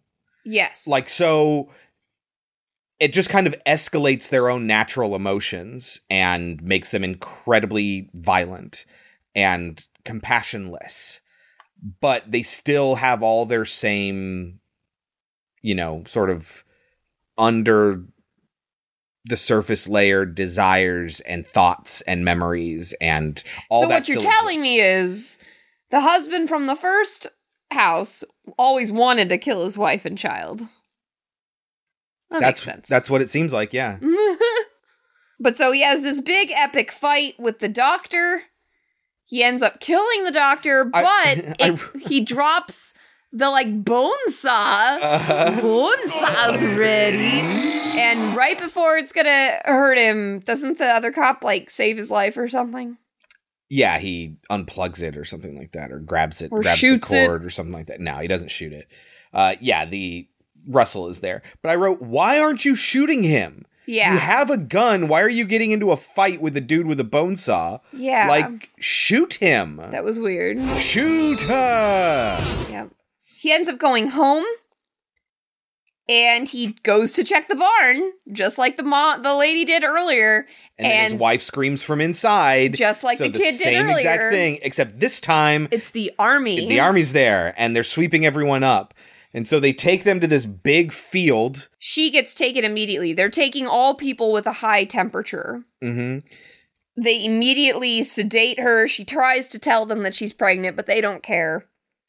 And there's major chaos going on, but the military seems a little bit more stable this time. But we don't get any insight from them. We see that a group of people like start firing on them and a bunch of people escape, but not everybody does. And there are groups of people that have been told, you're not infected, we're getting you out of here. Yeah. And that's where they're sending David. And David is talking to this guy, and this guy is just like, you know, this may be your only chance. And he says, No, I've got to go back for Judy. And it ends up being a really good thing that he doesn't go with them because later they find out that they just killed all those yeah, people. Uh-huh. But the breach that we were talking about earlier becomes so big that the military decides to pull out. And suddenly, when the sheriff decides to escape, there is his deputy again. Just finds him, Yeah. which is uh-huh. weird. They just kind of find each other. Yeah. Meanwhile, he informs David that Judy is still inside. So if he wants to go back and get Judy, they need to go back into the facility where they originally took her. Uh-huh. He does not know if she is still alive. Well, we get to find out that she is still alive. She Uh-huh. is strapped down. There are several people strapped down in this building with her. Several of them are laughing or talking to themselves because they've got the, the disease. But she notices that Becca is there, who was her nurse from earlier. Mm. And she's like, Don't worry, Becca, we're going to get out of this. And Becca's like, I don't think we are. And that is when we get the cover shot this dude walking in with a pitchfork. Dragging a pitchfork, and anyone he sees that's strapped down to a table that's still living, he stabs them with this pitchfork and kills them. and it, just as he's about to kill Becca, Judy screams no, Uh huh. which stops him for some reason. He turns and he sees somebody else who's also alive and decides that, nah, you're loud and annoying, I guess. I'm going to kill you. And when he goes to do it and she's freaking out and panicking, dude gets shot. yes, here comes the Sheriff David to save the day. Sheriff David Yes. and Deputy Russell. Yes. As they're leaving, Russell, for the first time, starts to get worried. What if I have it? And David's like, You don't have it. You're going to be just fine. And Russell's starting to get nervous, and that will definitely come back later. Uh huh. This is when they discover those hunting boys again, who are now hunting people, but nothing comes of it here. That'll come back later. Yeah. So, as they're all going together, so it's Russell, David, Judy, and Becca, they're walking by her boyfriend Scotty's barn, and she runs off to go and find Scotty. And David is like, What the fuck? We've got to stop her. We don't have time for this shit. And Judy says to him, You had time for me. Yep. You know, I wouldn't even say it like that. It was like, You had time for me. I know. Like she talks some sense into him, like, I know you don't care about this kid, but she does. And you took the time out of your day to come for me. She gets to take the time out of her day to come for him. Mm-hmm. What the fuck? Scotty McGregor. That's her boyfriend. Russell, stop her. Yeah, I got it. David? We don't have time for this. You had time for me. But it ends up being a bad idea Yep. because the army is already there Yep. and the army is taking out the people in the house. They do find Scotty, Uh-huh. although he's probably crazy at this point. He's acting a little weird. He like puts the gun on them even though he knows it's them. But they no, I think it's fine. but he ends up they end up talking him down, but it doesn't matter because the cops are like, "We're going to kill your mom." And Scotty's like, "Fuck." And he runs outside and then Scotty dies. Yep. And then they, hide burn the, barn. bodies. Well, yes, they have the flamethrower right there. They go, they hide in the barn, and then the military starts doing a sweep. But they escape. Well, they escape because they're able to talk. Oh, right. I didn't write anything about that down. Go for it. I so didn't care. The military is doing a sweep. It's just like, yay, a nice military man. Yes, and they grab a guy and take his weapon from him and they're talking to him, they're asking him information. He's like, "I honestly don't know why we're here. I couldn't even tell you what state I'm in right now." He satisfies them and then some other guy comes and he's like, "Hey, you back there? You coming?" And they realize they got to let him go because otherwise more people are going to search the spot where he was searching. So they let him go. They give him back his weapon because he promises he won't say anything. he says, I didn't sign up to kill civilians. And so when they ask him, "Hey, you okay? You find anything?" He says, "Nope, I'm okay." And then It's a tense moment. It is a tense. They moment, don't yeah. give you that answer immediately. They make you wait for it. And then he does say, Nope, Mhm. nobody's there. Yep. Which is interesting because they've only developed the army to be assholes at this point. So it's kind of like a, hey, not all army people. Exactly. Exactly. So they get to their house. Judy is starting to act a little crazy. She grabs the laundry out of nowhere. Yeah, I, I wrote that the clothesline scene scene is dumb. I don't believe she'd rush to take down the laundry without a reason. It's because she's just so upset that the world is ending around her. Everyone we know is dead, and I wrote down not everyone you know is dead. Actually, uh, so that's a weird thing to say. Of course, it's later that I find out that they shot everyone in the, in the trucks. Yes, so they oh, all are oh, dead. Everyone you know is dead. Okay, but she didn't know that. She just meant like in general, this Yeah, town uh-huh. is dead and it's never coming back. somewhere around here I wrote some minor stuff in this movie is either baffling or it strains belief. But otherwise, I'm really enjoying this. Is the ending going to be bad or something? Yeah, no, I, I think it's very good. I think it's a well made remake. Yeah. The next scene is a little dumb. She, feeling sad and nostalgic, goes into their already completed nursery. Oh yeah, she's not even showing yet and their She's a nursery month is complete. pregnant, according to the film, but they've finished the entire nursery already. Uh-huh. Just so I they mean, can have look, that emotional moment. Look, it's possible that like they were just really excited and they were trying for a while. That's Yeah. possible, but like you don't do that. it was weird. you- It was something that needed to be commented on and it wasn't. Mhm. Is the point. And also, oddly enough, inside that room are waiting for her are the um the mother and son, Of the first person that David killed out or on that wife and son. Yes, the wife and son of the first person that David killed out on that baseball diamond. And they're there like fully cognitive. Like they tie her up. It's this whole plan to kill her to get back at David. But the reveal is a good moment, even before you know who they are or what they want. You know, that you just realizing that there's somebody that's in that room with her is a pretty cool moment. Yes, it is a good reveal, but it's David hears something and he runs up the stairs, and when he comes in, she's all tied up. Right? Like that's. I thought these people were homicidal. yeah, Why are they tying people up? it feels it felt unnecessary. It felt random. Yeah, like they needed the moment, even though the context didn't warrant that moment. Yes, and again, he almost dies here, and again, Russell saves his life. Yep. So he he gets his hand stabbed with a knife, and when the wife is about to kill his wife, he pulls his hand up out of the out yeah, of the it's floor a very cool and moment. then like grabs her by the head, and so forcing the knife into the side of her head and killing her. Uh, and then he gets attacked by the son, because he only knocked him out. and during that attack, that's when Russell shoots the kid from outside. And then Russell comes in and shoots both of them in the head several times. Uh-huh. quote unquote just making sure. Yeah, scaring Judy. Yes, and it, it's not looking good for Russell. No. Also, I think that Judy starts coughing, or maybe it's Becca. I don't remember, but somebody's I think coughing. Becca starts coughing. They're in the car, and Becca starts coughing, and Russell's like- like, "Hey, what the heck? Yeah, she might have the disease." And they're like, "Coughing is not a symptom." No, they don't say that. We were saying it. We're like, since when is coughing a symptom?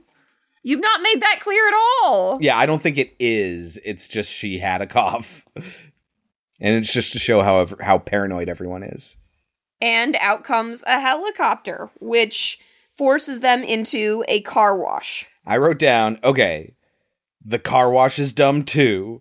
Like it's effective tension in some ways, but silly in others. And I kind of like it. It's fun, but it's off tone. It's completely off tone, and it doesn't do anything for the story. Well, it does. I wrote, I guess this is the new tone. They're going through this car wash at well, they're they're parked in this car wash hiding from the helicopter when all of a sudden it turns on. And then as they're being pushed through this car wash and he can't get any traction on his tires because they're spinning in those little holders, uh, and it's pulling them through the car wash, they start to see bodies. And then they start to get attacked. And then their their windows get smashed in and they're fighting back. And just when they think they're about to get out, they punch it and drive away and one of the crazies puts a hose around Becca's neck, yanking her out and hanging her from the roof of the car wash, killing her. And Chris does not believe that it's possible that her neck snapped when she was ripped out of the car by this thing. They weren't going fast enough. It wasn't pulling the other direction. It was just as fast as they were driving away. She would have been pulled out, but no, I don't believe that that I would have broken her neck. She wasn't choking. It like the implication is that she died like you would in a hanging. Her neck gets snapped. It just it felt weird. Like there wasn't even a moment where she was trying and then they had to run back to get her and she was already gone by the time. Look, they need to get rid of their characters, Yeah. okay? Mm-hmm. There is a line here. It's like the only time that David is not like the perfect loving husband, but it is a really funny line. She when they're waiting in the car wash before anything bad has happened to them in the car wash, she's like, "We need to find roads that are out of the way, like where they won't be able to find us." And David's like, "Please, please tell me where these magical, mystical roads are that they cannot see, that a helicopter cannot find." She's like, Tell I'm just me. trying to help. But it, it is funny. And he stops and he apologizes. You're right. I'm sorry. but so while they're feeling bad about Becca and they're out of the car and the car's kind of rolling away a little bit, all of a sudden, boom, the car just explodes. Yeah, the helicopter destroys it. And it's like, oh, these like stinger missiles. Just well, it's a good thing we got out of the car. that moment I wrote down, Jesus Christ. yes, it's a, it is a great moment. And when they walk out to look at it, the deputy starts laughing. Which I'm sorry, if I was in that situation, Yeah, I'd probably might laugh too. But that's why they're not making any decisions right now. They're just filing that away for later. yeah, David definitely looks at him like, uh oh. hmm So they're stuck with walking, and Judy's not doing great. She's pregnant. They've been walking for a very long time. We need water. We need food. They see a car coming, and David's like, fuck it, we're commandeering this vehicle. But what does Deputy Russell do? He grabs the spike strip from the cop car and rolls it out in front of this black SUV, which ca- as, that's going at speed, and it causes it to flip and tumble and crash. And Dave's like, "What the fuck? We needed that car." And so they rush to the car. They find one dude inside is He still tells alive. him, I want to talk to this guy, Russell. Don't you Uh-huh. dare shoot him. Uh-huh. And Russell's like, okay. all right, whatever you say, boss. And so he's he's talking to them, and the dude's not telling him much, right? Like, Yeah, he's like, look, we lost a plane. yeah, what do you want me to say? You can be mad at me all you want. It was a mistake. What do you want? I Yeah. can't change what happened. so they find out like just enough. They talk about Trixie or whatever, and And Russell shoots him. yep, he's like, we're done talking. Yeah, he's like, what the fuck is the matter with you? I said I wanted to talk to him. He's like, he talked. Yeah. And it's just like, okay, this is not good. Uh huh. So they end up stealing the gun from him. He like leaves it to look in the truck. Uh huh. And he's just like, uh, what are you doing there? And he's like, oh, I just figured I'd carry it for you. It's so heavy. And he's like, yeah, I'm going to need that back. And he's like, no, I'm going to carry it. And Judy starts trying to talk him down. And he's like, you should tell Judy to shut the fuck up. Because I'm going to shoot her. And that's when David realizes, oh my God, my friend really will shoot us. Uh huh. So they they just start walking with Russell following behind with both guns. But then eventually Russell's mad because he has to carry this heavy gun, so he just shoots all the bullets and leaves the gun Uh-huh. behind. It's too heavy. Yeah, and then he eventually falls and has a bloody nose, and it finally hits him. Okay, I've got it. I need to let my friends go before I kill them. So this is what I mean when I when I say I like Clank better. Russell had one kind of kind of existential moment and then he becomes a threat, which is good. Okay. So Russell is super competent just like Clank was. I feel like Russell he feels like more of an asset and a bigger threat when he starts to turn. Uh, but I prefer Clank because Clank may be an idiot, but he has depth and his sacrifice like made sense in the moment. It expressed his love. Like it was part of something that had been built up over the course of the movie. Whereas in this one with russell it's more like like he's too lucid during this conversation and he, they have this conversation about like how I'm I'm gonna make sure that you guys make it out of here alive, and like there's this whole long drawn out conversation that's totally unearned, and it's like Clank just did it. He's like, I'm going, where we meeting? And then he just rushed out. Whereas this is like there's a moment, music swells, and it's like it felt unearned, and and I liked the Clank version a lot better. I agree. Clanker in the first film is way more interesting because he's got like you said, he's got a lot of things going on. Like not he's he was not at all what I was expecting him to be, and that was fascinating. Mm-hmm. And you're absolutely right. His his moment of sacrifice is so quick and just like, no, I'm gonna sacrifice myself. this is for what you I do. This is the Mhm. right thing to do. You're my best friend. I'm gonna do it. And yeah, you're right. It feels a little more because he does feel more competent in the remake. Mm-hmm. And again, more of a threat when he becomes crazy. But yeah, it, it does weaken the bond that they had. Uh-huh. And also, because Russell, I guess, plays him more competently, the first Clanker, it felt more authentic. Yeah, this is what I'm saying. Like, because his, his emotions felt raw, whereas Russell seemed more like a typical everyday guy Uh huh. who is more capable of controlling his emotions. And it's just like, well, I guess I'm dying for my boss now. Yeah. You know, but they tried to make it in this big emotional moment, which it didn't work. I, I felt. But yes, he does sacrifice himself to get them time. When he realizes that he's not doing so well, he asks them, Can I walk with you a little while longer? Uh-huh. Just let me walk with you a little while longer. You can keep an eye on me, and then when you have to do what you have to do, go ahead and do it. But then he does. He has a moment where he has an opportunity to slow down the military that's after them. And then we have another scene, which also feels like it could, if you cut this out, it wouldn't do anything. So, okay. This is what we're talking about. There's all these beats where everything just slows down and then there's an action moment. Then everything slows down and then there's an action moment. It's like, when are we going to get to the climax? Yeah, I because I while the car wash scene does to me feel like it's out of place in the film, I Mhm. do love the ending of it. I Yeah. do love that the car explodes when they're looking at the dead body. It's it's great irony. It's it's Uh-huh. well done.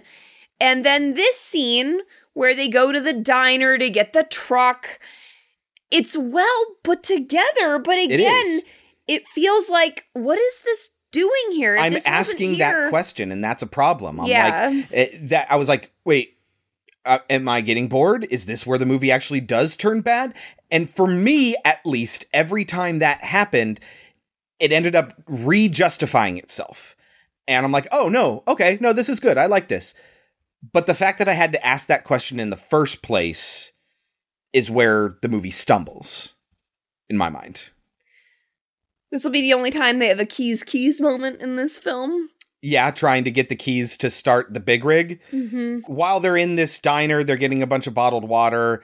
They get attacked by, I think, the Hicks from before, but I don't know. I can't I verify think you that. think they're all the same people, and I think they're all different people, to be perfectly honest. So the hunters, the dudes storing the body in the trucks, and the dudes at the truck stop are all three different groups. I think that the hunters that we met before who That found, the, body, Yeah. are the same ones who were hunting people. Uh huh. I think that's it. Yes. Okay. I think the people at the car wash are totally different people. I Mhm. think the people here are totally different people. Yeah. Uh, I'm, I'm sure we could verify by looking at the tape, but you know, you don't see them in the first scene long enough. In the second scene, you're getting a lot of like shoulder down shots, and then in this scene, we see faces again, but they're all infected. So I don't know. I I, have, I wasn't comparing person to person, but there are a bunch of fights. They survive. She finally shoots one. He lights one on fire. yes, which he is douses them in oil and then lights them on fire. And then they just bust the fuck out, and it just happens to be that when they get out of there, that's when the 30 second timer starts for the bomb that they're gonna drop. Uh huh. And then they do, and it's maybe a nuclear bomb. It looked like a nuclear bomb. I would assume. There's a moment where it like pushes the truck forward and it lifts its rear end off. So how does the movie end? Well, you think they've escaped. They've made it to Cedar Rapids, which is what they've been talking about getting to all this time.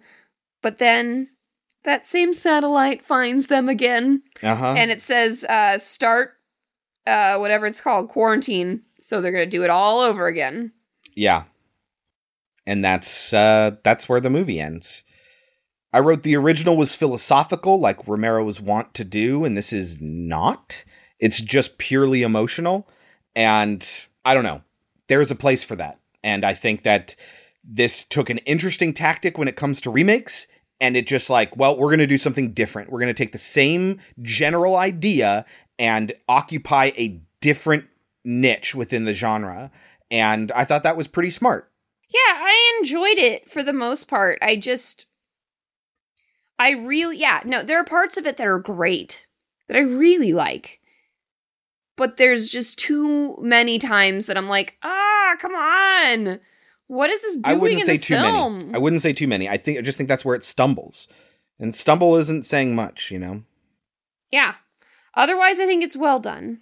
I was very surprised at how much I enjoyed it. And I didn't mind that they changed it. I liked No. that they made it their own. Exactly, yeah. So what do you think it has on Rotten Tomatoes, Kelsey? Like a 77? Oh, you were doing so well. Has a 70. Aw. Tense, nicely shot, and uncommonly intelligent. The Crazies is a horror remake that unusually works.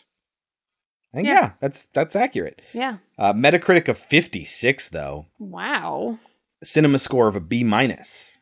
Do you think that's overrated or underrated? Underrated. I would agree. I'm going to give it an 80. I, that's exactly what I was going to give it. Give it a solid 80. I did not like it as much as the original. No. I think the original is a better movie. Mhm. Uh, I, I've seen some people out there saying that this one is better than the original. It's one of the rare horror remakes that surpasses the original or whatever. I whatever. disagree. But I disagree. I think they're both very good. And Mm-hmm. I think it, like an 80 is a great score. Yeah. But I think that the original is just that much better. So that is the 2010 version of The Crazies in our double feature. What are we watching next week, Kelsey? It's Christmas time. Christmas time is here. So, we're going to start Christmas off with some anthology films. okay. That just have Christmas elements or are they all Christmas themed? The first one only has one Christmas Like vignette vignette. segment? But remember, that's why we did Dead of Night, and we really liked Dead yes. of Night. Uh-huh. But the other one is all Christmas stories. Okay. So what's the first one then?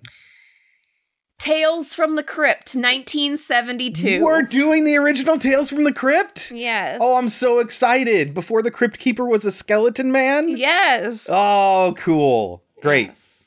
Looking forward to that. harkens back to the old EC Comics stuff. Like we're talking like Creepshow, which I enjoy for reasons that Kelsey just does not. It, it has no value to her. So I'm interested to see what happens with this one. And a movie that I wanted to see when I first saw the trailer for it called All the Creatures Were Stirring from 2018. I've never heard of it. Okay. So that's another anthology film with a bunch of Christmas But they're all stories. Christmas ones. That's good. I like that. Okay. I'm interested to see that one. So we have two anthology films with Christmas elements. Excited for that. Tales from the Crypt and all and all the creatures were stirring. Okay, cool. That is next week. Until then, you can reach us at our website, podcemetery.com. You can follow us on Twitter at podcemetery. Don't forget to subscribe in your podcatcher of choice and rate and review. A five star written review is the biggest help you can give us there. But bigger than that is sharing us with your friends. And even bigger than that is just you listening in the GD first place. Thank you all very, very much. We love each and every one of you. Until next week, I've been Chris. I've been Kelsey. And this has been Pod Cemetery. But before we go, Kelsey, any last words? Don't ask me why I can't leave without my wife, and I won't ask why you can. There's a man going round taking names, and he decides who to free and who to blame. Everybody won't be treated all the same. There'll be a golden ladder reaching down when the man comes around.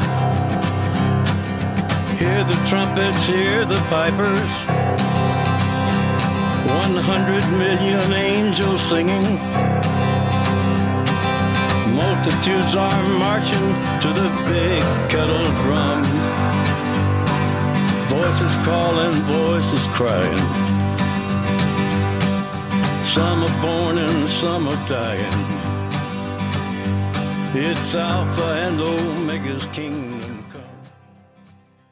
Saving the fucking day. Saving the motherfucking day, yeah. you have a tendency to say parameter. Perimeter. I know. I know. It's perimeter. That's what I've been saying. No, you have it. you'll hear it. You have a tendency to say parameter. Well, whatever. I mean, it's effectively the same word. The parameters are the limits, right? So it's just it's, it's just this, this What the fuck?